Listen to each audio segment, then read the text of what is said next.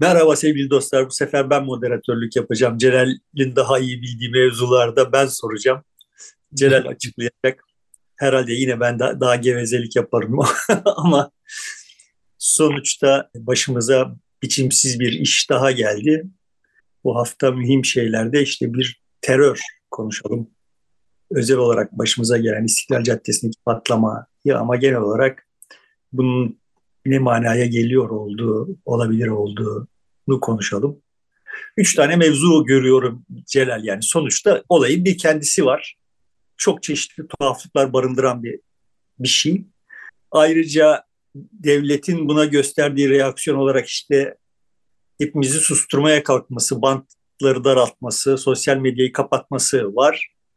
Ve bu arada yani işte yayın alıştığımız yayın yasağına getirmesi onda da birçok tuhaflık var. Yayın, yayın yasağına kimse itibar etmedi. Yani en başta da şeyler itibar etmedi. Devletin yanı, hükümetin yanında alanlar itibar etmedi. Ve üçüncü olarak da Süleyman'ın yaptığı açıklama bu olayın nasıl yorumlanması gerektiği konusunda bir, bir dizi ekstra soru işareti getirdi hükümetin içindeki bir takım çatlaklar vesaireler hakkında bir takım birçok bir soru işareti getirdi. Ama istersen önce şeyden başlayalım yani bu olayda bir tuhaflık var. Evet öyle bir tuhaflık olduğu anlaşılıyor. Çünkü yakalanan kişi, fail olarak yakalanan Suriye e, kökenli olarak söylendi ve Suriye'den 15 gün önce geldiği ifade edildi ve işte 10 olaydan 10 saat sonra da yakalandı. Ama giydiği kıyafet askeri kamuflaj bir kıyafet. Yani ilk bakışta kalabalığın içerisinde gözün takılıp kalacağı bir kıyafet. Yani böyle bir eyleme giden birisinin normalde daha normal, herkesin arasında sıradan bir kıyafet, fark edilmeyecek bir kıyafet giymesi e, beklenir. Ama tam tersi bir e, durumla karşı karşıyayız. Ben buradayım, gelin benimle e, ilişki kurun der gibi bir durum var orada. Bu acaba hani oraya bombayı götüren o değil de ya da bomba diye uyuşturucu mu götürdü, başka bir şey mi götürdü? O patlatmadı da başkası mı patlattı gibi pek çok soruyu da beraberinde getirir. Ama her şeyden önemlisi bir kere Kürt değil yakalanan kişi, e, Arap, e, Suriyeli Arap deniyor. Kolunda da Etiyopya şeysi çıktı deniliyor, baskısı filan. Bunlar biraz karışık yani e, bugüne kadar bir Arap eylemci çıkmadı PKK'nın kullandığı. E, bu ilk defa e, böyle bir çıktı ve hemen kısa sürede adres olarak da PKK gösterildi. Yani kamuoyuna denildi ki bunun PKK yaptı. İşte arkasında da olağan şüpheli Amerika var. Aslında Amerika yaptı bunu diye söylendi. Süleyman Soylu'nun Amerika adını anlatmasını biraz anlayabiliriz. İşte olay olmuş kendisi sorumluluğunda. Dolayısıyla öyle bir güç yaptı ki zaten ona gücümüz yetmez engellemeye. Amerika yaptı. Biz mazuruz. Yani orada yapabilecek bir şey yok. Eylemi yapar denildi ama eylemin e, kendisi TNT yani C4 bile değil içerisinde çok basit bir e, patlayıcı düzeneği var. E, ama açtığı tahribat da yüksek. İstiklal Caddesi'ndeki polis sayısı Emniyet Genel Müdürlüğü ya da İstanbul Emniyetindeki polis sayısından daha fazladır. Ee, hem e, orada konsolosluklar var, hem özel korumalar var, e, konsoloslukların da korumaları var, hem sivil polisler var, hem rutin güvenlik kontrolü yapan polisler var. Bütün buna rağmen mesela 40 dakika oturuyor orada, hiç kimse sormuyor sen burada ne yapıyorsun diye. Muhtemelen tedirgin bir hal içindedir. Ya birisini bekliyor ise, eğer bomba patlatacak ise de onun muhasebesini yapıyordur. Yani her halinden bir şekilde bir emare çıkar, bir gariplik olduğu ortaya çıkabilir. Burada eksiklikler var, yanlışlıklar var, bir takım şeyler var. Şimdi 15 gün önce geldi denildi. Yani dörtte bir daha yayın... önce seninle sohbet ederken dikkat çektiğim bir husus vardı. Yani bu İstiklal Caddesi'nden girdiği sırasındaki görüntülerde bayağı beyaz bir kadın, bir genç kadın görüyoruz. Yakalanan pek öyle beyaz biri değil. Arap olduğu konusunda bile hani görünüşüne baktığımız zaman hani Suriyeli bir görünümü bile yok. Evet. Suç. Yani bu daha oralardan bir takım tuhaflıklar görünüyor yani. Evet. Ee, işte, Dikkatli bakanlar o işte başörtülü olduğu için çok sıkı giyindiği için o görüntü ona benziyor falan dediler. İşte tırnaklarındaki e, işte baş parmağına tırnak taktırmış. Oradan hareketle e, aynı kişi olduğuna dair pek çok şey söylediler o kişiyle benzer diye e, daha dikkatli bakan şey sosyal medyadaki pek çok paylaşımcı e, bunu söylemiş oldu. Ama e, mesela kendisinin ilk ifadesinde hemen işte PKK'nın istihbarat eğitimini aldım demesi e, ilginç. Yani bu istihbaratlık bir eylem değil. E, bu intihar eylemi. Yani eylem eğitim aldım dese, eğitim aldım dese bile tek başına yeterli olacak. Ama istihbarat eğitimi aldım diyerek kafa karıştırıyor aslında. İstihbarat eğitimi alan birisi e, bu tür eylemleri yapmaz. O bilgi toparlar. E, ayrıca yapsa bile yaptıktan sonra öyle panik halinde kaçmaz. Yani biraz eğitim görmüş olan birisi evet. öyle panik halinde kaçmaz, taksiyle kaçmaz. Yani sanki yakalanması için yani bende kalan intiba şu. Kadın aslında ne yaptığının farkında değil. Yani oraya bir bombayla gittiğinin bile farkında değil gibi görünüyor. Yani muhtemelen işte elinde gülle filan bak seni tanıyacaklar, senden şunu alacaklar, bu paketi alacaklar gibi bir şey için kadınla anlaşma yapılmış gibi. Sonuçta bu terör örgütlerinden eğitim almış olmak çok yeni bir şey değil. Yani bizim gençliğimizde de biliyorsun yani Türkiye'de eylem yapmak isteyen herkes Beka Vadisi'nde Filistin Kurtuluş Örgütü'nden eğitim alıp da geliyor idi yani. Evet, Sonuçta meşhur, Filistin... meşhur isimler de gidip orada eğitim aldılar geldiler. Bugün aktif gazetecilik yapan ya da başka işlerde evet. meşgul olan, reklamcı olan isimler. Yani PKK'dan eğitim almış olmak, PKK'nın elemanı olmuş olmak anlamına gelmiyor. O dönemde de PK Vadisi'nde eğitim görenler FK'nın elemanı olmuyor idiler. Yani Türkiye'de sosyalist devrimi yapmaya çalışıyor idiler. Hani buradan şunu çıkartmaya çalışmıyorum. Yani bu işte PKK'nın parmağı yok falan gibi bir derdim yok da ama sanki kafamızı karıştırmak için bir takım açıklamalar yapılıyor gibi görünüyor. Yani senin de işaret ettiğin gibi burada PKK'dan istihbarat eğitimi aldım denmesi sanki kafa karıştırmak için.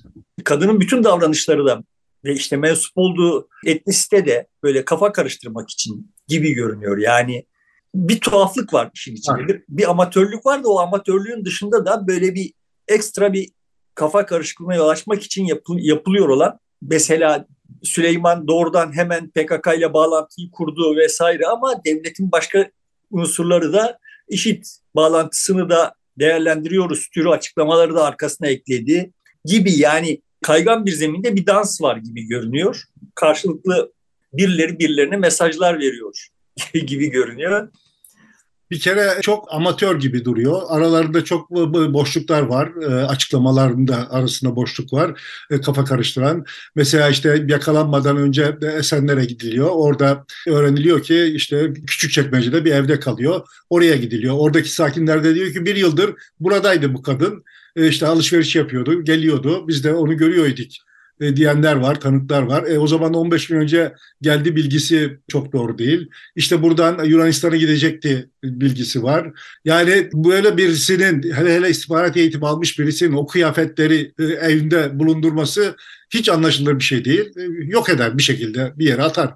Ondan ilk başta kurtulur. Daha İstiklal Caddesi'ndeyken kurtulur. Bir tuvalete gidiyor. Önceden bir tedbir almıştır yani bir yere girer ve onu çıkartıp başka bir şey giyer. Eğitimli birisi ama öyle de değil. Orada adım başı kamera olduğunu biliyor.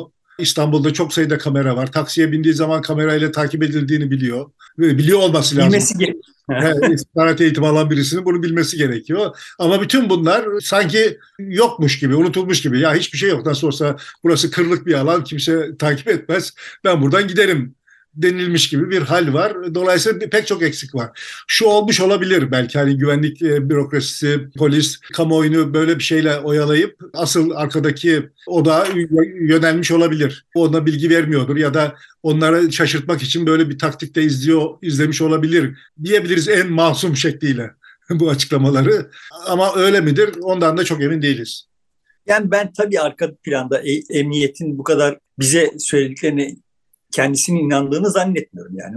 Onlar mutlaka bir de şey de var yani sonuçta hükümetin gösterdiği reaksiyondan çok açıkça hissediliyor ki yani böyle bir iş başlarına gelmiş sahiden. Yani ne farkındalarmış ne de bunun tasarımında bir rolleri var.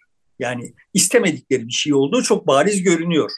Hemen akabinde ki troll saldırısından, troll hareketliliğinden görünüyor ki yani hükümetin yaptığı açıklamaların dışındaki herhangi bir açıklamayı açıklamanın yayılmasını önlemek için çok ciddi çaba harcadılar. Birçok da böyle birçok cepheden saldırdı troller yani. Birçok içerik de saldırdı. Dolayısıyla aslında sahiden de Süleyman dediği gibi işte bir mesaj olduğu ve o mesajın alındığı görünüyor yani. Biz tabii mesajın mesajı kim kime verdi ve o mesaj neydi bilmiyoruz ama Orada aslında bir çıkarım da yapabiliriz. Bu eylemi kim yaptırmış olabilir? Son dönemde gelişme neydi? Selahattin Demirtaş başta olmak üzere şiddete karşı çıkıyor. Sivillerin öldürülmesine, bu tür e, canlı eylemler yapılmasına şiddetle karşı çıkmıştı. Ve bu görüş hem HDP içerisinde hem de PKK içerisinde yankı bulmuş gözüküyor. Yani ilk başta e, PKK bir üzerine gitti ama Selahattin Demirtaş daha kararlı bir şekilde cevap verince e, orada sessiz kaldı ve bu eylemi de üstlenmediler. Onlar da çok hızlı bir şekilde önce Selahattin Demirtaş e, bunu e, kınadı tekrar amansızlığa ne olduğu belli olmadan fail yakalanmadan e, şiddetle kınadı. İşte başsağlığı diledi, rahmet diledi ölenlerle ilgili olarak. E, HDP de kınadı. Arkasından da bize biraz geç ulaştı ama e, PKK da çok hızlı bir şekilde kınadı. Reuters üzerinden ya da işte kendi yayın organları üzerinden. Hatta SDG işte onların diğer yan organları da kınadılar. Yani üstlenmediler. Diyelim ki kendileri yapmış bile olsalar bunu üstlenmek istemediler. Bunu reddediyorlar e, merkezi yönetim olarak. O zaman acaba grubun içerisinden birileri bunu yapmış olabilir mi? Bağımsız olarak yukarıdan. Çünkü Bahçeli'nin de söylediği işte HDP grubuyla görüştü AK Parti grubu. Bahçeli de buna olur dedi. Yani şu demeye geldi. Ben güvenlikçi e, kanattanım. E, böyle diyalog, uzlaşma şeylerini sevmem. E, bunlarla çözüm olacağını zannetmiyorum. Ama siz bunu denemek istiyorsanız ben engel çıkartmam şeklinde anlaşılabilecek bir tavır ortaya koydu. Ve ordu üzerinde bir görüşme trafiği gelişti. İşte Selahattin Demirtaş özel uçakla babasının şeyine götürüldü hastaneye. E, ameliyat öncesi, kalp ameliyatı öncesi bir görüştürüldü yarım saat kadar. Geri geldi. Yani bir diyalog e, şeysi başlamış oldu güvenlikçi kanadın dışında. Acaba e, terörden beslenen ya da terörün sürmesini isteyen çünkü çok geniş bir ekonomisi var çünkü. O kesimler bu uzlaşma zeminini yok etmek, yeniden güvenlikçi kanadın müessir olmasını sağlamak için böyle bir eylem gerçekleştirmiş olabilirler mi? Çünkü terörün devam etmesi pek çok kesimin güvenlikçi kanadın, örgüt içerisinde de bazı kesimlerin işine geliyor gibi gözüküyor. O yüzden biraz böyle kendi hızlıca kendiliğinden gelişmiş, biraz da amatörce yapılmış bir eylem gibi duruyor. Şimdi sonuçta Demirtaş'ın babasını ziyarete götürülüp getirilmesi ve bunun böyle işte helikopter, özel jet vesaireyle yapılmasından biz haberdar olmayabilirdik. Bundan da kasıtlı olarak haberdar edildik. Tabii.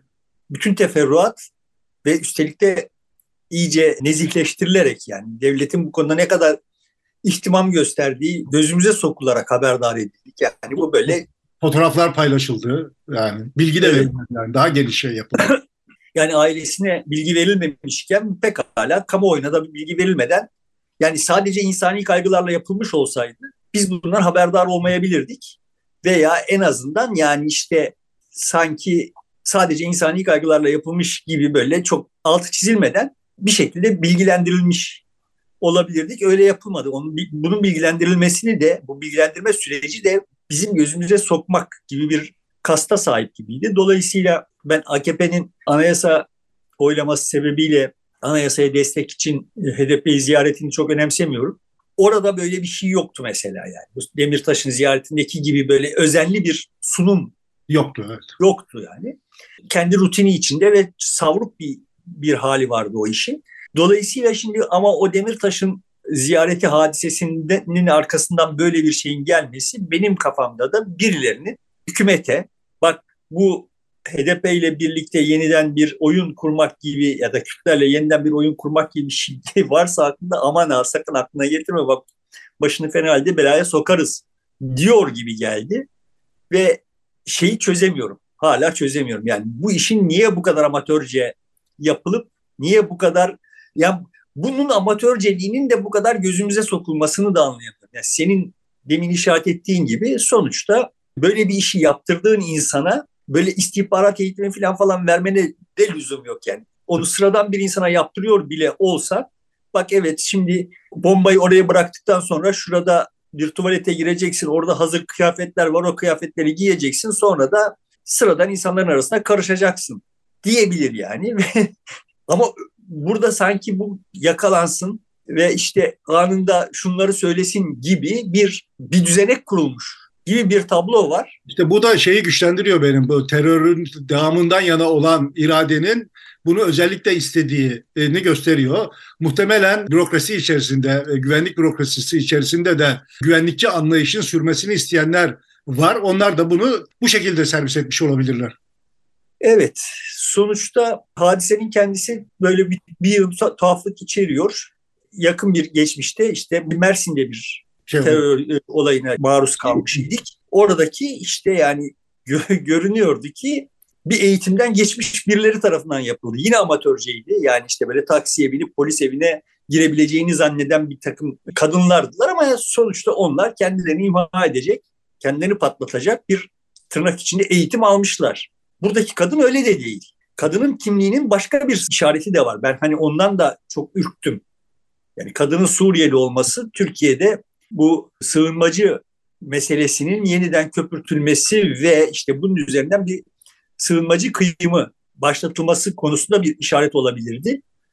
Olmadı. Yani bunu, olmadı bunda... çünkü PKK'dan istihbarat eğitimi aldım açıklaması bunun önüne geçmiş oldu. Pekala PKK pek çok milletten insanı kullanabilir sonucu çıkıyor. Yani nasıl işit e, uluslararası pek çok e, kesimi e, kendi bünyesinde barındırıyor ise pekala PKK'da İranlısını, Iraklısını, Türkiyelisini, Suriyelisini, işte Arabını, başka e, filancısını bulundurabilir. Ama yani sonuçta PKK'nın şimdiye kadar yapmadığı bir şey yani. Evet. Birincisi bu. ikincisi sonuçta birçok kişi yani muhalif olan birçok kişi buna tabii yine Ümit Özdağ da çanak tuttu. Birçok kişi yani kadının Suriyeli olmasını, sınırların kevgir gibi olması ile filan olayı ilişkilendirerek burayı kaşımaya çalıştı. Ama kamuoyunda olmadı. pek karşılık bulmadı ve yani sevindirici bir şey. işaret edilmesi gerektiğini düşünüyorum. Yani yankılanmadı yani. Evet. Hem de e, Ankara'da altı Afganlının feci bir şekilde öldürülmesinin üzerine geldi bu olay. Pekala e, hani zeminde vardı bunu yükseltmeye, e, bunun üzerine konuşmaya ama olmadı dediğin gibi. Yani bu tabii bundan sonra bir daha bu, bu olay kaşınırsa olmayacak manasına gelmiyor ama hani buradaki toplumsal sağduyuyu da şükranla anmak gerektiğini düşünüyorum. Yani Şimdi şu orada şöyle bir, bir şey daha ayrıntı daha var. Selahattin Demirtaş hakkında beklenmedik bir şekilde dava açıldı. Bu kimyasal silah kullanma iddiasından dolayı o araştırılsın demişti halbuki. Aylar işte neredeyse bir ay sonra falan açıldı. Ve bu da şeyi gösteriyor. Yani ikili yaklaşım söz konusu. Bir güvenlikli yaklaşım bunu tam cezalandıralım. Bir müzakere yürütelim. Bir diyalog olsun çizgisi iki çizgi burada rekabet ediyor. Bu anlaşılabiliyor yani görülebiliyor. Yani aslında sonuçta bir de hani zaten AKP'nin içinde Erdoğan sonrasına yönelik de zaten ciddi bir cam pazarı var gibi de görünüyor bir yandan. Bunların bir kısmı güvenlikçi, bir kısmı, daha doğrusu sadece güvenlikçilik, müzakerecilik anlamında değil, bir yandan Batı yanlısı ve işte Avrasyacı çerçevede de bir ayrışma var yani e, görünen. Var çünkü şeyde e, Doğu Perinçek de çok şiddetli bir şekilde karşı çıktı e, PKK'ya ve bu şeyi savunanları yani destek olmaya çalışanlara ya da Selahattin Demirtaş gibi kişilerle diyalogdan yana olanları çok e, hücum etti. Yani bariz biçimde görünüyor ki sonuçta işte Türkiye'nin kendi Kürtleriyle ve genel olarak Kürtlerle daha eşit düzlemde bir e, müzakere yoluyla mutabakata varması Batı'nın talep ettiği bir şey. Ama karşı tarafın karşı taraftakiler sonuçta Batı'dan gelen her şeye kategorik olarak karşı oldukları için daha güvenlikçi politikaları tercih ediyor gibi görünüyorlar. Biraz da zaten Suriye'de işte İran ve Rusya ile Türkiye'nin menfaatlerinin çelişmesi vesaire gibi faktörler de var. Yani birçok şey iç içe geçmiş durumda. Bu anlamda arka planda böyle hani hararetli bir savaşın sürüyor olduğu zaten görünüyordu. Bu olay o hararetli savaşın üzerine oturtulabilir bir şey mi bilmiyorum. Ama aslında bunu bilmek mühim. Çünkü biz yani 6 hafta önce işte Mersin meselesi gündeme geldiğinde ya bu bir başlangıç mı acaba diye korkmuş idik. Evet. Ben kendi hesabıma bu korkuyu işte bir iki hafta içinde izale etmiştim. Yani galiba öyle bir şey bir daha böyle bir terör dalgasına maruz kalmayacağız diye düşünmüştüm. Ama şimdi ister istemez insan bir daha düşünüyor. Yani bu bir başlangıç mı? Şimdi arkası gelecek mi? Diye bir ben e, sanki gelmeyecekmiş gibi e, düşünüyorum. Belki hani spontane bir iki tane daha olabilir buna şey ama böyle sistematik bir şey olarak arka arkaya planlanmış bir şey olacağını zannetmiyorum. Çünkü o 7 Haziran'la 1 Kasım arasında olan terör aslında öncesinden başlayan ve sonra da darbe kalkışmasından sonra da devam eden bir şeydi. Ve çok da kitlesel öldürümlerin yaşandığı bir şeydi. Yıldıray Oğur bugün köşesinde üşenmeyip bütün bunun e, tek tek şeyini değerlendirmiş, yazmış. Olayların e, nerede patlak verdiğini, bütün dünyada ve Türkiye'de nerede ne zaman olduğuna uyuyor. Yani o zaman terörün işte Lübnan'da da olduğunu, Paris'te de olduğunu, İstanbul'da da olduğunu görebiliyoruz. Bunu hani e, işte iktidar seçim kazanmak için yeniden teröre başvuracak diye bir başvuruyor diye bir değerlendirme yapmak son derece yanlış olur diye düşünüyorum. Ben hiçbir iktidarın oy almak için böylesine bir teröre başvuracağını zannetmem. Başka pek çok şey yapabilir ama kendi insanını böyle e, sistematik bir şekilde öldüreceğini zannetmiyorum. Öyle bir ihtimal hiç düşünmüyorum, vermiyorum yani. Ha benim o konudaki bakış açım farklı. Şimdi onu özetleyeyim de önce şeyi işaret ettiğin nokta şunu hatırlattı. Yani bu amatörce derken bu olay için yani bunu işte mesela Reyna saldırısıyla veya Gar katliamıyla falan mukayese edersek amatörlüğü görünüyor. Yani onların sadece ölçekleri değil yani planlanmalarından işte uygulanmalarına kadar her şey ciddi bir arkada ciddi bir örgütün olduğunun işareti taşıyor idi. Şimdi burada burada bir örgüt varsa o örgüt sanki hani böyle ne bileyim son derece amatör bir örgütmüş gibi, görünsün diye çaba harcanmış gibi görünüyor. Yani belki de arka plandaki aklın bu işi dizayn eden aklın niyeti bu bilmiyorum ama yani tam hani ben onu şey yani, terör devam etsin diyen küçük bir fraksiyonun kendiliğinden yaptığı öbür Dicle'ye gitmeyin burada kalın diye yaptığı bir eylem gibi algılıyorum. Ee, geçmişte de 12 Eylül öncesinde de gruplar içerisinde bu tür eylem yapanlar oluyor idi. Kendi grubunu başka bir noktaya zorlamak adına ya da işte devlette başka boyutta e, hesaplaşmak adına. Bu da sanki öyle içeriden bir grubun diyalog olmasın, sürmesin, terör devam etsin, o şeye girmeyelim, çizgiye girmeyelim diyen bir itiraz sesinin iradesi gibi geliyor bana. Çünkü o yüzden de böyle amatör ve şey hızlıca yapılmış bir eylem gibi duruyor. Ama işte yani sonuçta arka planda eğer o savaş sürüyor ise bu savaş bir biçimde başka türlü şeylere sebep olabilir diye endişe ettim yani. Evet. Ama hani bu demin Yıldıray Yoğur'un yazısı için e, yazısından yola çıkarak söylediklerine gelince ben diyelim Gar katliamını hükümetin istediğini veya kolaylaştırdığını zaten düşünmemiştim. Tabii. Yani o zaman da öyle düşünmemiştim. Şimdi benim bir kere herkesin özellikle hükümetin üzerine kafa yorması gerekiyor olan ve yormayacak olduğu birinci mesele şu. Olay oldu ve hemen herkes ha bak tabii seçime gidiyoruz yine hükümet filan diye başladı. Şimdi gerçekliğin ne olduğunun önemi yok. Eğer kamuoyunda yaygın olarak böyle bir kanaat oluşuyor ise hükümetin ciddi bir çaba harcaması gerekiyor. Ama hükümetin bütün yaptığı yayın yasağı getirmek. Evet bu uygulanmayan yayın yasağı getirdi. Evet aslında kendisine yani kendisi hakkında oluşmuş olan algı hakkında uzun uzun tefekküre ihtiyacı olduğunu gösteriyorlar.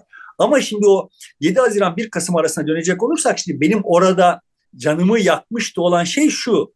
Sonuçta bir dizi terör faaliyeti çoğu IŞİD kaynaklı olmak üzere bir dizi terör faaliyeti dünyanın her yerinde oluyor idi. Türkiye'de de oluyor idi. Türkiye'de uzun süredir olmayan PKK terörü de başlamıştı. O dönemde oldu. Yani PKK terörünün kastı son derece belliydi benim açımdan. Yani e, HDP'yi pasifize etmek. HDP'yi çapraz ateşe almak idi.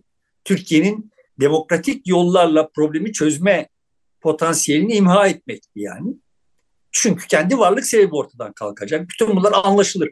Hoş görülmez ama anlaşılır şeyler.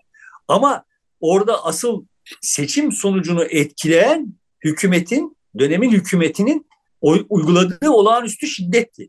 Yani terörü bahane ederek uyguladığı olağanüstü şiddet mevzuyu değiştirdi. Yoksa yani orada oy verme davranışını değiştiren o terör olayları değil.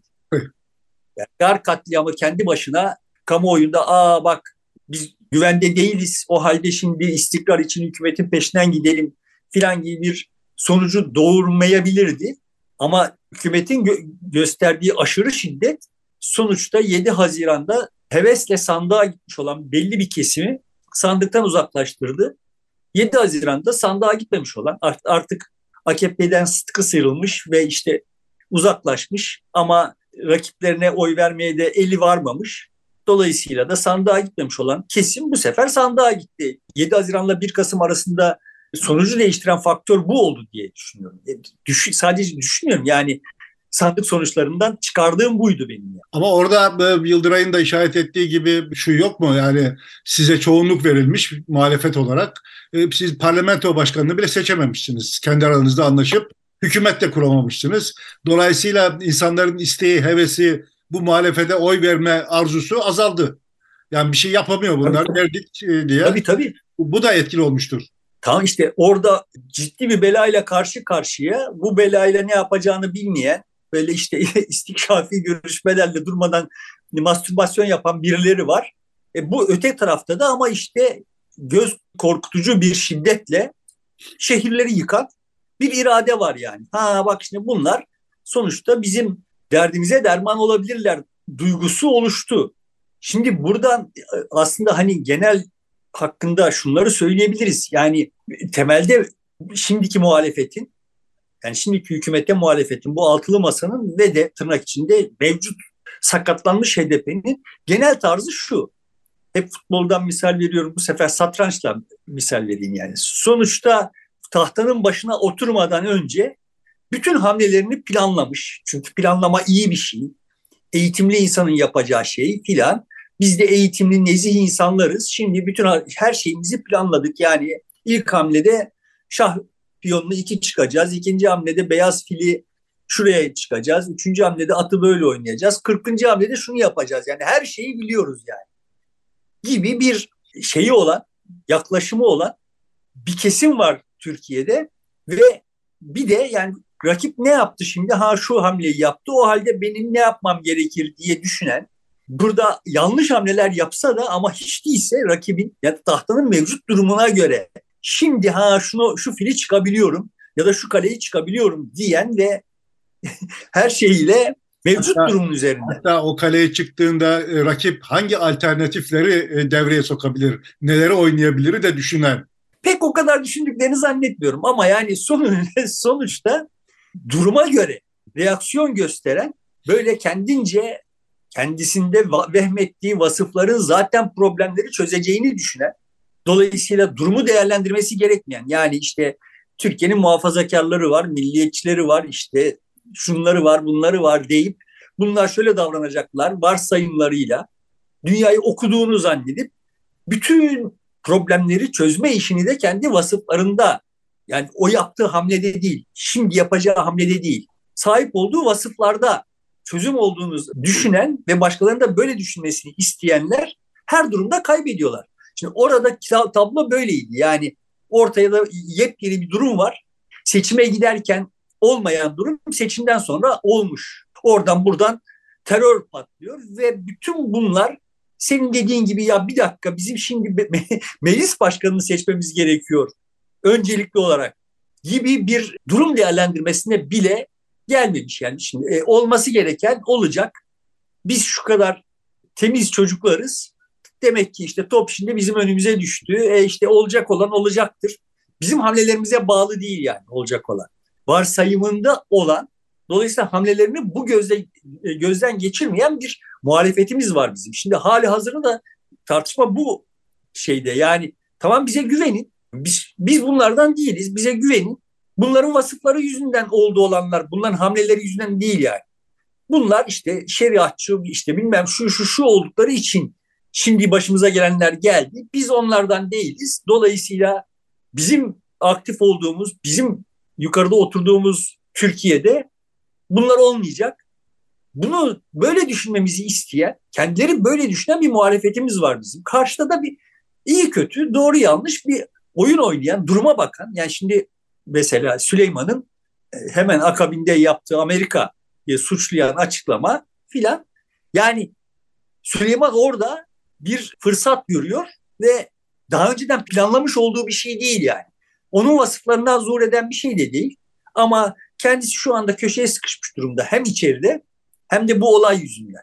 Köşeye sıkışmış durumda. Bu köşeye sıkışmışlıkta şimdi ben Amerika'ya vurursam diye bir e, akıl yürütüyor. Bunun muhtelif olumsuz sonuçları var. Hem Süleyman'a hem Türkiye'ye ama son tahlilde şimdiki durumu, şimdiki problemi çözmeye çalışıyor yani. O anı kurtarmaya çalışıyor evet. O zaten Evet. olan, toplum olan suçlu olarak ABD'yi görüyor. O destekliyor terör Evet. diyor. Ve o zaman tamam ben bunu söyleyince mesela hallolur diye bakıyor.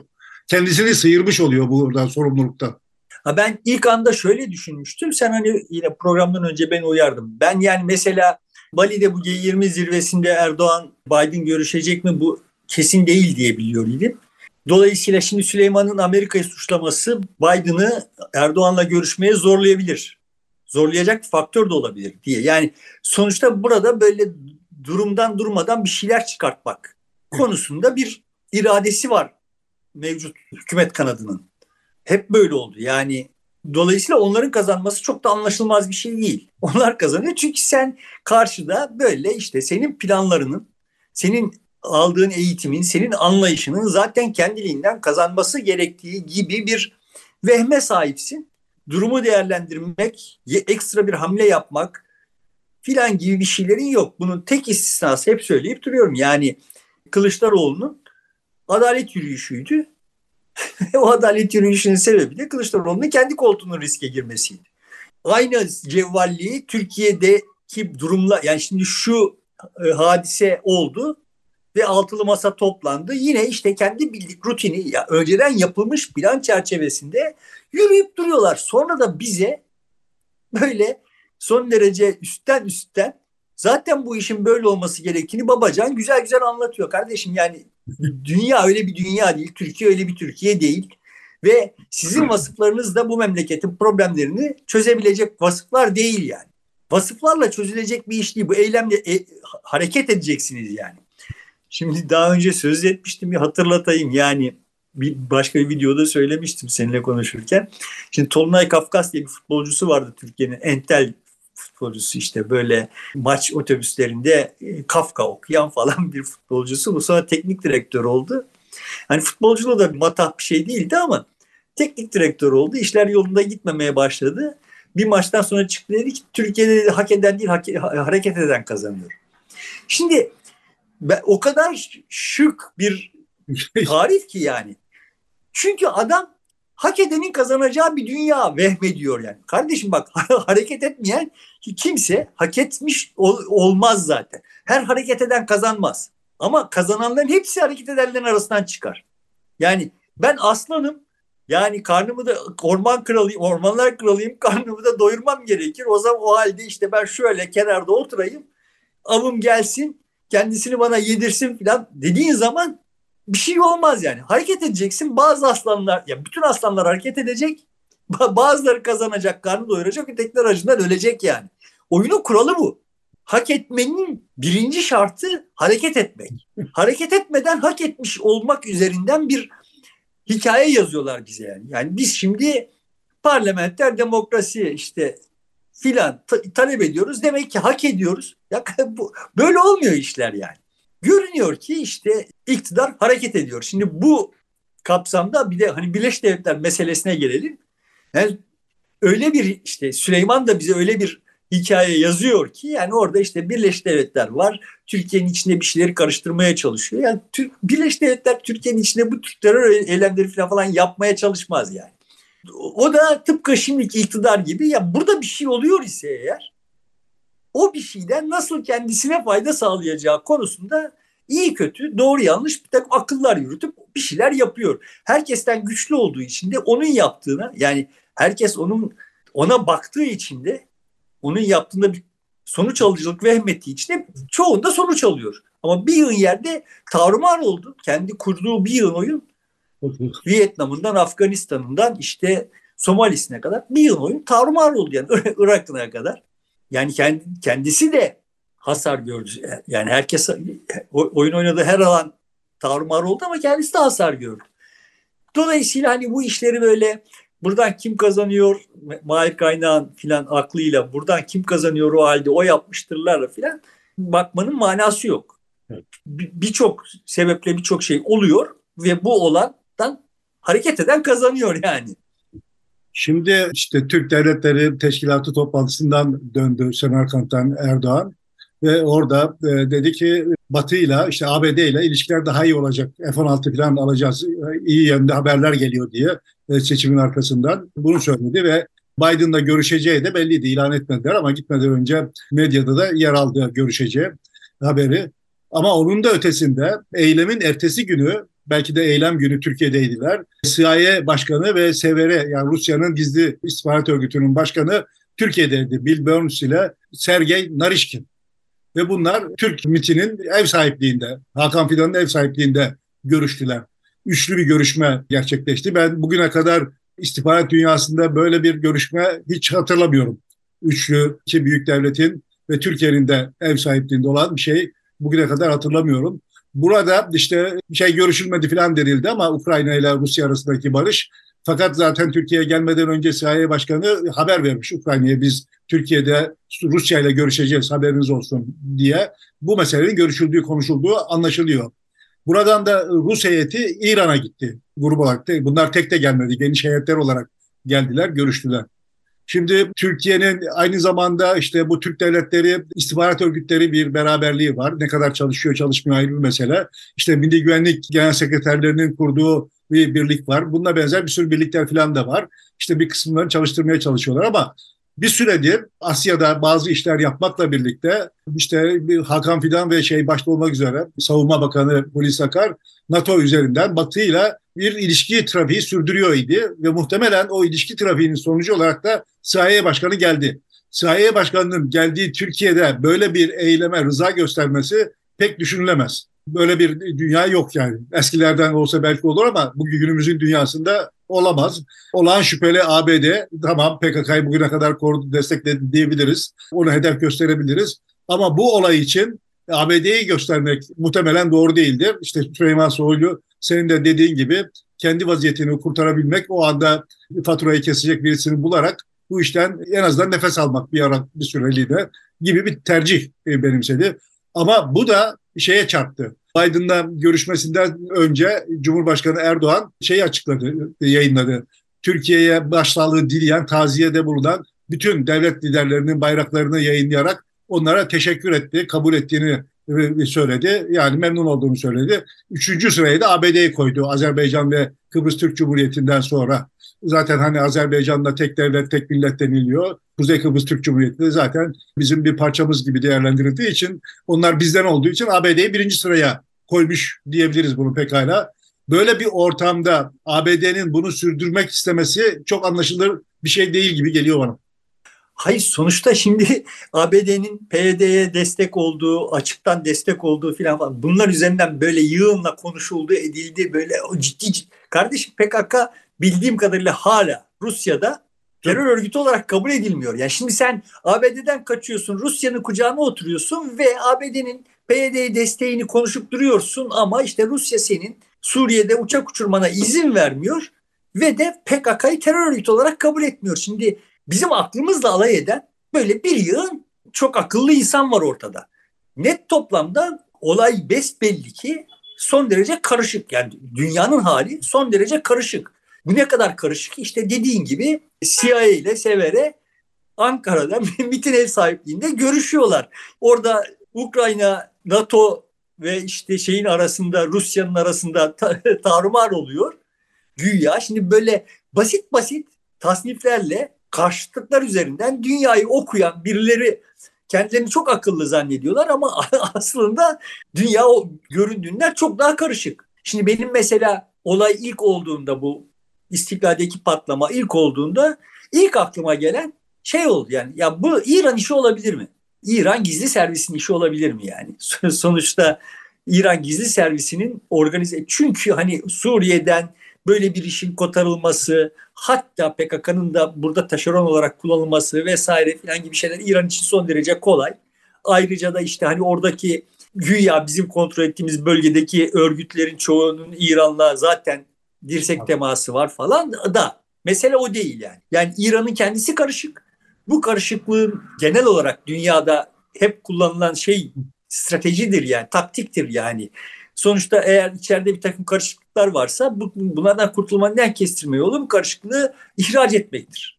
Başka yeri karıştırıp kendini temizleyebilirsin, e, rahatlatabilirsin yani. Bu iş böyle bir amaçla kotarılsa nasıl İran'a hizmet eder bunları bilemiyorum. Yani böyle bir şey olabileceğinden de değil. Ama ilk aklıma gelen zaten bir süredir İran'ın Türkiye'nin içinde bir şeyleri karıştırıp karıştırmayacağından korkup duruyordum. Dolayısıyla şimdi bu olay olunca ilk anda hemen aklıma lan acaba İran böyle bir şey yapmış olabilir mi geldi. Bilmiyorum yani bunları bir bunlar arkası gelecek. Başka terör eylemleri anlamında değil. Görünüyor ki başka enformasyonlar gelecek. Bizim kafamızı ekstra karıştırılmaya çalışılacak vesaire ama bir şeyler de netleşecek kaçınılmaz olarak. Bu olayda en benim şeyime dikkatimi çeken belli ki e, Türkiye'de iktidar bloku içerisinde bir müzakereci, güvenlikçi kanadın e, karşısında onunla eşdeğerde ya da onun da önüne geçen bir müzakereci kanat oluşmuş gibi gözüküyor ve bunlar mesafe almışlar. Belli bir mesafe almışlar o gözüküyor. Buna bir itiraz sesi gibi görüyorum ben bu e, eylemi daha çok. Eğer böyleyse müzakereciler yol almaya devam ederler gibime geliyor. Bilmiyorum yani bunların işte sonuçta hangilerinin hareket edeceğini ne, ne kadar hareket edeceklerine bağlı olarak göreceğiz yani. Ama hani şimdi buradan şeye geçelim. Olayın kendisi zaten karmaşık ama yani sonuçta şimdi devletimizin gösterdiği ilk reaksiyon yayın yasa arkasından da işte bant daraltma oldu güya işte dezenformasyon engelleyecekler ama küt diye bir dezenformasyon olayın ortasına düştü. Yani Zafer Partili birisi çıkıp da işte saldırıyı yapan PKK adını da vererek yani PKK'lı bir avukat dedi. Sonrasında bu işin yalan olduğu ortaya çıktığı zaman da adam özür bile dilemedi yani. Olur böyle şeyler falan dedi. Yani bu kadar da pişkin yani. böyle yani görünüyor ki buralardan dezenformasyon engellenmiyormuş. Tam tersi daha, da, daha da örgütlü hale gelebiliyormuş dezenformasyon. Sonuçta hepimiz biliyoruz ki aslında zaten hükümetin de derdi dezenformasyon engellemek falan filan değil yani işte kendisinin kontrolü dışındaki mesajların yayılmasına mani olmak ve kendi kontrol ettiği mesajların yayılmasını sağlamak. Yani işte yayın yasağına kendi gazetelerinin, gazetemsi şeylerinin uymaması da bunun göstergesi. Olmayacak görüntüleri paylaştılar şehvetle paylaştılar falan. Burada alması gereken ders diyeceğiz değil mi şimdi?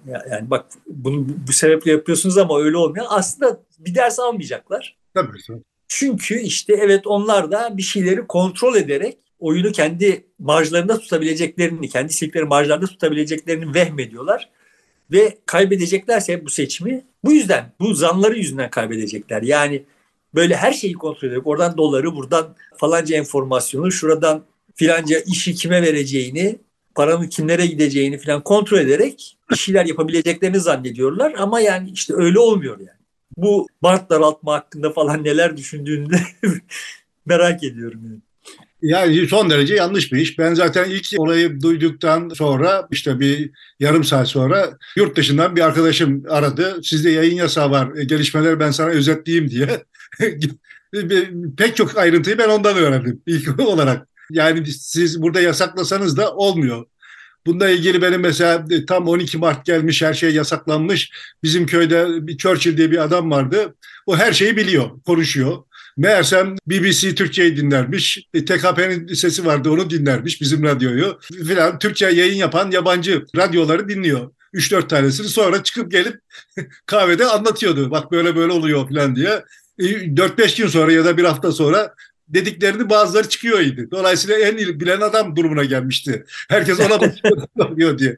Böyle bir sonuç çıkar. Günümüzde e, bunu daraltmanın da çok fazla bir işe yaramayacağını, başka yol ve yöntemlerle yurt dışından haberdar olabileceklerini biliyoruz. Türkiye Kore olmaz. Kuzey Kore olmaz. Olamaz yani. Kapatamazsınız. Çin gibi de olamaz. Mecburen dışarısı açık. Çünkü çok sayıda tanıdık var işte yakın akrabası, arkadaşı, büyüğü, küçüğü yurt dışında bir yerlerde var. İşte herkes bir şekilde bir haber alabiliyor. Dünyanın hemen her yerinde bir Türk var buluyorsunuz. Dolayısıyla hiçbir şeyi yasaklayamazsınız. Bırakın yani diğer yayın organlarından gelenler hariç doğrudan kendi insanınızdan bilgi gene de alabiliyorsunuz. Bu örnekte olduğu gibi ben mesela yurt dışındaki arkadaşımdan bir şeyi öğrenmiş oldum. Hap gibi de özetledi. Bak şunlar şunlar şunlar oluyor diye. Gazetecilikle falan da ilgisi yok yani gazetecide değil. Buna rağmen böyle bir şey yaptı. Hem de nazire yaparak sizin orada yayın yasağı var. Sen bunlara ulaşamamışındır. Ben sana söyleyeyim diye böyle bir şey verdi. Ben e, bunların çok işe yarayacağı kanaatinde değilim. İşlemezler yani bu örnekte olduğu gibi uygulanamaz hale gelir. Bir süre sonra da var mıydı yok muydu diye unutulur. Sonra bir olay olur. Aa böyle bir yasa varmış deyip onu uygularlar. Şimdi benim gördüğüm kendi kontrollü mesajları Avrupa'nın üç tane ana gövdesi vardı. Yani birçok çok çeşitlilik arz ediyordu ama üç ana başlık altında toplanabilir. Birincisi kardeşim bu olaydan hükümeti nasıl sorumlu tutarsınız? Vay ne kadar ayıp iş, bir iş yapıyorsunuz hükümeti sorumlu tutmakla. Türü bir saldırı, troll saldırısı oldu. İkincisi Türkiye büyük devlet ve işte bu büyük devlet rolünü oynuyor olduğu için bu tür saldırılara maruz kalıyor ve işte bu rolü oynayan hükümet zor duruma düşürülmeye çalışılıyor oldu. Üçüncüsü de yani işte PKK bunu inkar ettiğinde yani ben yapmadım dediğinde ve bunla, bu yayılmaya başladığında devlete güvenmiyorsunuz da PKK'ya güveniyorsunuz türü bir saldırı, bir kampanya oldu yani. Şimdi ben de her birisinde şöyle hissettim. Yani sonuçta terör olayı olmadığı zaman olmamasından hükümeti alkışlayacağız ama yani olduğu zaman birilerini suçlayacağız. Yani Kılıçdaroğlu'nu suçlayacağız falan. Böyle millet de bunun üzerinden bir yığın dalga geçti ama çok net, çok sistematik bir karşı duruş da vardı. Yani göründü ki o troll saldırısı bir duvara vurdu. Benim gördüğüm tablo bu yani. Yani, yani amacına ulaşmadı. Yani hükümetin yanında olan insanlar bile bu şeyi satın almadılar. Çok mekanik kaldı şey troll saldırısı. Organik bir şey haline gelemedi. Tam memur işi oldu yani. Görevlendirilmiş evet. e, işini yapmış oldular ama samimi olmadığı için, görev icabı yapıldığı için öyle durdu. Hayır orada demek ki onu yayabilecek olanların o enerjisi de o inancı da kalmamış yani. O var bir de ahali de onu satın almıyor. Evet işte ahalide kalmamış yani o o enerji kalmamış. Bunun gerekçesi de benim kanaatime göre işte o ikinci başlık altında yani devlete güvenmeyip ya üçüncü başkan dedi devlete güvenmeyip şeye mi güveneceğiz? PKK'ya mı güveneceğiz? Devlet güvenlilerini kaybetti kardeşim. Ya sen şimdi daha 6 hafta önce işte Mersin olayından sonra çıkıp oradan CHP'ye bir bağlantı kurmaya çalışıp sonra ağzına yüzüne bulaştırınca. Zaten o ilk ve tek örnek de o değil yani. Bütün devletin bütün yaydığı malumat işsizlik oranından enflasyona kadar efendim işte Covid sırasındaki ölümlerden bilmem aklına gelebilecek bütün malumat manipülasyon amaçlı olunca kısa vadi günü kurtarmak amaçlı olunca artık kimsenin devletten gelen herhangi bir enformasyonu kayıtsız şartsız kabul etme şansı kalmadı. Yani yandaşların da kalmadı yani. AKP oy verenlerin de böyle bir motivasyonu kalmadı. Dolayısıyla da evet aslında asıl hükümet için ama genel olarak bütün toplum için ciddi bir enfeksiyon bu yani. Evet. Bu nasıl aşılır? Bu yasa kalkmayacağına, bu tutum değişmeyeceğine göre muhtemelen vatandaş daha da öğrenmiş olacak bu işlerden e, tepki göstererek, kabul etmeyerek herhalde öyle aşacak bu konuyu. Ya vatandaş ne koyması gerekiyor mevzuya da nasıl koyacak onu bilmiyoruz yani. Şimdi benim kızım küçükken işte böyle hasta olduğunda doktora giderken baba bana yine vurdurmayacaksın mi diye ağlamaya başlardı ve ben de kızım valla sonuçta doktorlar bilir ben bilmem eğer vurulacak derlerse vurulacaksın derdim. Bir gün annesi ya dedi zırlatma şunu işte vurdurmayacağım de dedi. Ben de dedim ki ya ben şimdi vurdurmayacağım derim. Sonra gideriz doktor vurulacak der vurdururuz. E kız, kızım bana güveni kalmaz. Kalmaz ve ben ondan sonra doğruyu söylediğim zaman da vurdurmayacağım dediğim zaman da inanmaz. O zaman da ağlar. O zaman da zırlar yani. Yani sonuçta şimdi kısa vadede bir problemi çözebiliriz. Bu zırlamadan kurtulabiliriz ama e, bundan kurtulduğumuz zaman artık ondan sonra mütemadi bir zırlamaya maruz kalacağız demektir. Sonuçta yani hani herkesin gündelik hayatında her zaman yaşadığı türden bir şey. Yalan söylüyorsan güvenilirliğini kaybedersin. Ya, yani yalan söyleyip güvenilirliğini korum, korumayı vehmetmek şu demektir. Ben yalan söylerim ve karşıdaki aptal. tamam Yani başkasını aptal yerine koyduğun zaman ancak bu işi sürdürebilirsin. Ama kimse aptal değil. Bizim insanımız da aptal yerine konulmayı hemen anlar. E, yani herkes anlar. Yani insan insan dediğin şeyin biyolojisinin birinci şeyi bu yani. Beni kim dolandırıyor? Yani sonuçta hep söyleyip duruyorum. İnsanın çevresi insan. Ve insanın ihtiyacı olan insan. Dolayısıyla güvenilir insan olmak zorunda. Şimdi buradan varmaya çalıştığım şey hani enfeksiyon derken kastettiğim bu. Yani zaten birbirine güven konusunda en zayıf toplumlardan bir tanesi Türkiye. Çünkü zaten otoritelere de güvenmiyor ve yani otoriteler de zaten güvenilirliği hak etmiyor. Yani şimdi sen yayın yasağı koyuyorsun.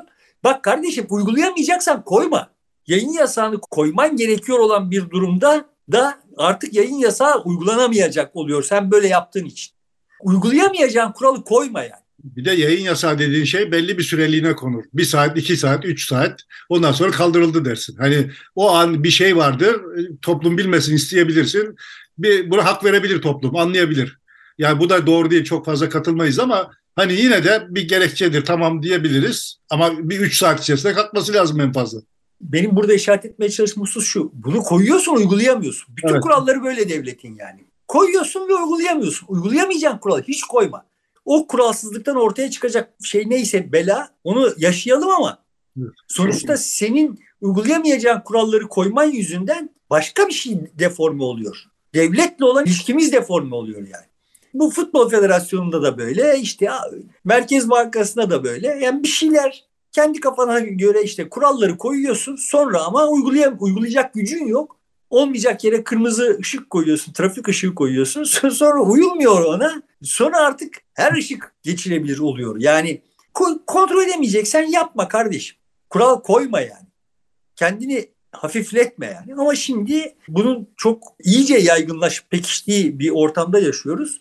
Sonumuz hayır olsun. Yani devlet zaten güvenilir bir şey değildi. İyice güvenilmez bir hal aldı. Şimdi buradan istersen şeye geçelim. Yani altılı masa konfordu bozmadı ve bir, özel bir reaksiyon göstermedi teröre karşı.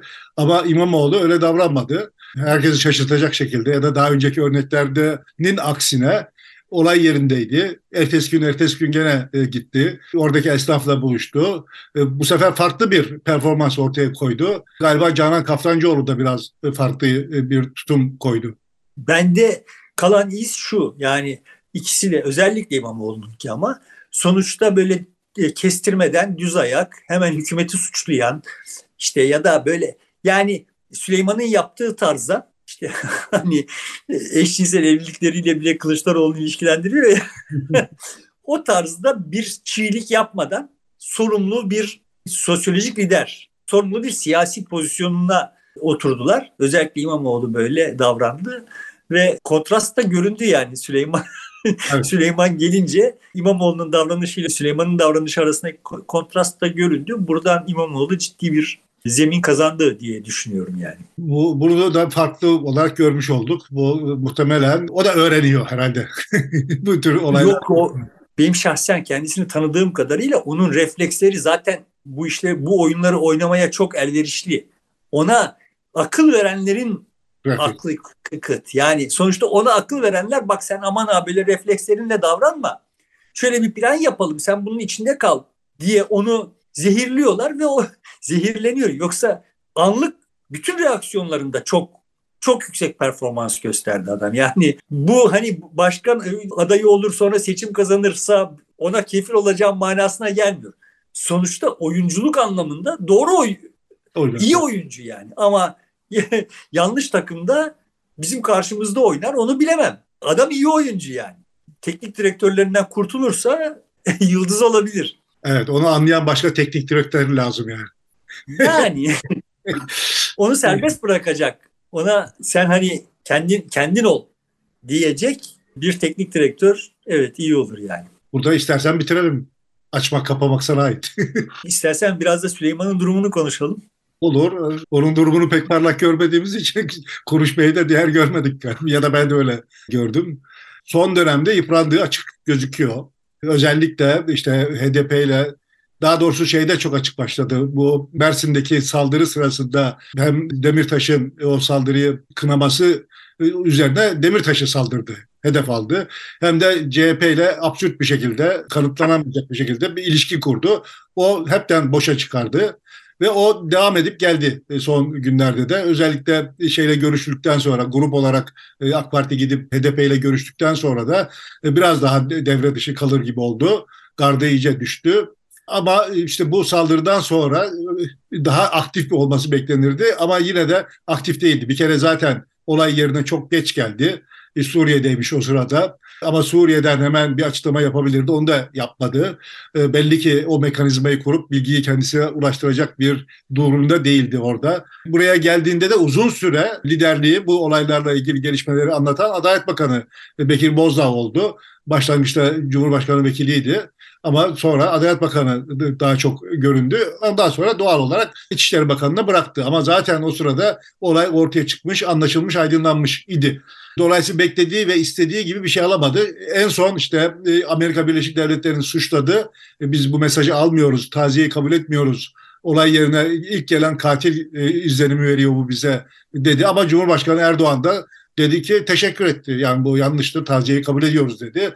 E, bu en büyük üzerine bir itiraz geldi. Yani bir kırmızı kart orada gördüğü gibi gözüküyor. Sanıyorum Devlet Bahçeli destekliyor kendisini. Öyle deniliyor hep. Tıpkı HDP ile görüşmeye olur verdiği gibi e, güvenlikçi kanadın bu kadar sert bir temsilcisinin oyundan çıkartılmasına da izin vereceği ya da ses çıkarmayacağı gibi bir izlenim ortaya koyduğu anlaşılıyor. Benim ya da ben öyle anlıyorum. Yani zaten bu olaydan öncesi var. Yani sonuçta Süleyman'ın suyunun kaynadığına dair çok dedikodu vardı. İşte görevden affını isteyecek falan gibi şeyler vardı. Bu olayla birlikte işte hani Erdoğan'a ulaşmak istediği, Erdoğan'ın telefonlarına dönmediği gibi bir takım dedikodular yayıldı. Bunların hangisini yani herhangi birisini teyit etme şansım yok ve bu tür dedikoduları olmadığı yerden bile köpürtmeye çok hevesli olanların yaygın olduğu bir ortamdayız. Dolayısıyla hani bunlara itibar etmesek bile Erdoğan'ın asıl benim için işaret taşıyan şeyi olayla ilgili bütün açıklamalarında doğrudan valiyi evet. referans göstermesi. yani bildiğim Hayır, kadarıyla şimdi o, o şöyle anlaşılabilir. Yani o yurt dışında olduğu için e, İçişleri Bakanı bürokratik işleyiş bakımından, siyasi işleyiş bakımından da anlaşılabilir.